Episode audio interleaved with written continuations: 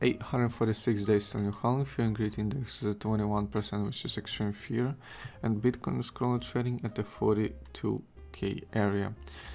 Yesterday we had a pretty big dip in a Bitcoin. It uh, the lowest point on the Coinbase exchange was thirty-nine point six K, and on the Binance exchange pretty much the same area. So we had a bounce to the thirty-nine point six K, then we had a rebound to the current forty-two K and kind of trading about. So technically it was like a fake out on the forum time frame and the daily time frame. forty K is still for us working as a strong support, still not broken. We had a fake out, not a breakout. Technically breakdown would be. And uh, on a forum time frame, indicators are looking neutral, R S I is looking neutral, M A C D is in a green phase. We had a small pump uh, on the volume on the forum time frame on a Coinbase and Binance, pretty much all of the exchanges do, uh, during the the sell-off, and also the pump that we had on the next candle. On the daily, it's not actually looking that big of a pump. It's kind of above the average on the daily time frame uh, on the Binance and Coinbase exchange. On the daily time frame, R S I is still looking oversold. M A C D is finishing the red phase, which is pretty nice, and that cross is approximately in a three days four days, can be seen. So again, keep in mind that cross is a lagging indicator. This uh, sell-off can be could be uh, the effect of uh, dead cross. So we may see actually a reversal during a dead cross, because again, by the rumor sell the news, this uh, dead cross can be this type of uh, uh, indicator. On a weekly time frame, M A C D is looking is in a red phase.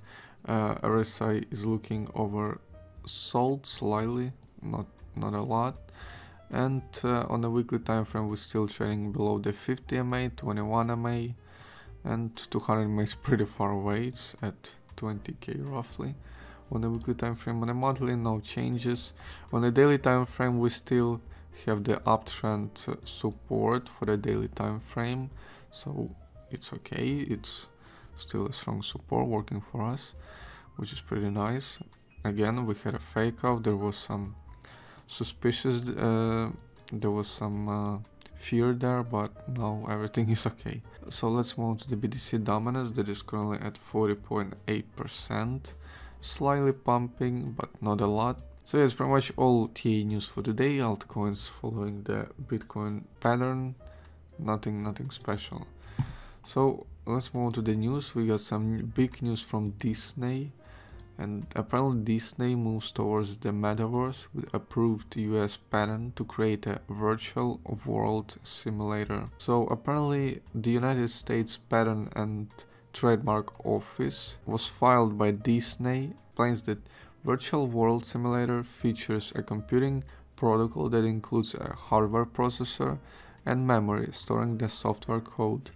The protocol also tracks by user tracks the user via computer or handheld device in order to execute actions with the map of a geometry of a real world Disney venue. So probably that's gonna be like a metaverse that they're gonna create, and maybe they also gonna sell the the devices like a Oculus, you know. Also uh, there's more um, definition of what this pa pattern Uh, patent would mean. The control of handheld device is able to simulate a virtual world by conforming identified one or more virtual effects to the geometry of real world venue from a present vantage point or a track uh, track moved perspective.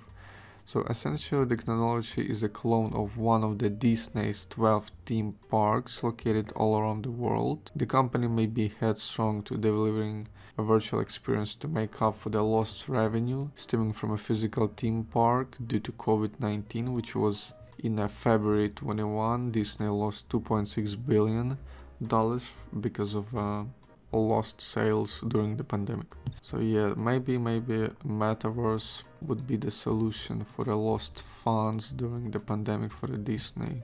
Let's move to the other news. Single inactive volcano has ninety percent chance of powering El Salvador's Bitcoin City, according to the president Nayib Bukele. That is posted this uh, tweet on Twitter. Also, uh, billionaire My, uh, Myler says crypto an insurance policy because they can confiscate your Bitcoin, which is technically the truth, because if you're gonna confiscate, if for example police will confiscate your Tether wallet, which is the cold storage wallet for your Bitcoin or any altcoin funds, you can recover it on other on another uh, Tether. You can just use another Tether wallet to recover it with a recovery sheet that is all uh, that is obviously stored on a blockchain, because you can access it through the blockchain. So yeah, forty K is still for us looking like a nice support. Forty-seven K, forty-five point five K, it's a still a resistance area for us to break, but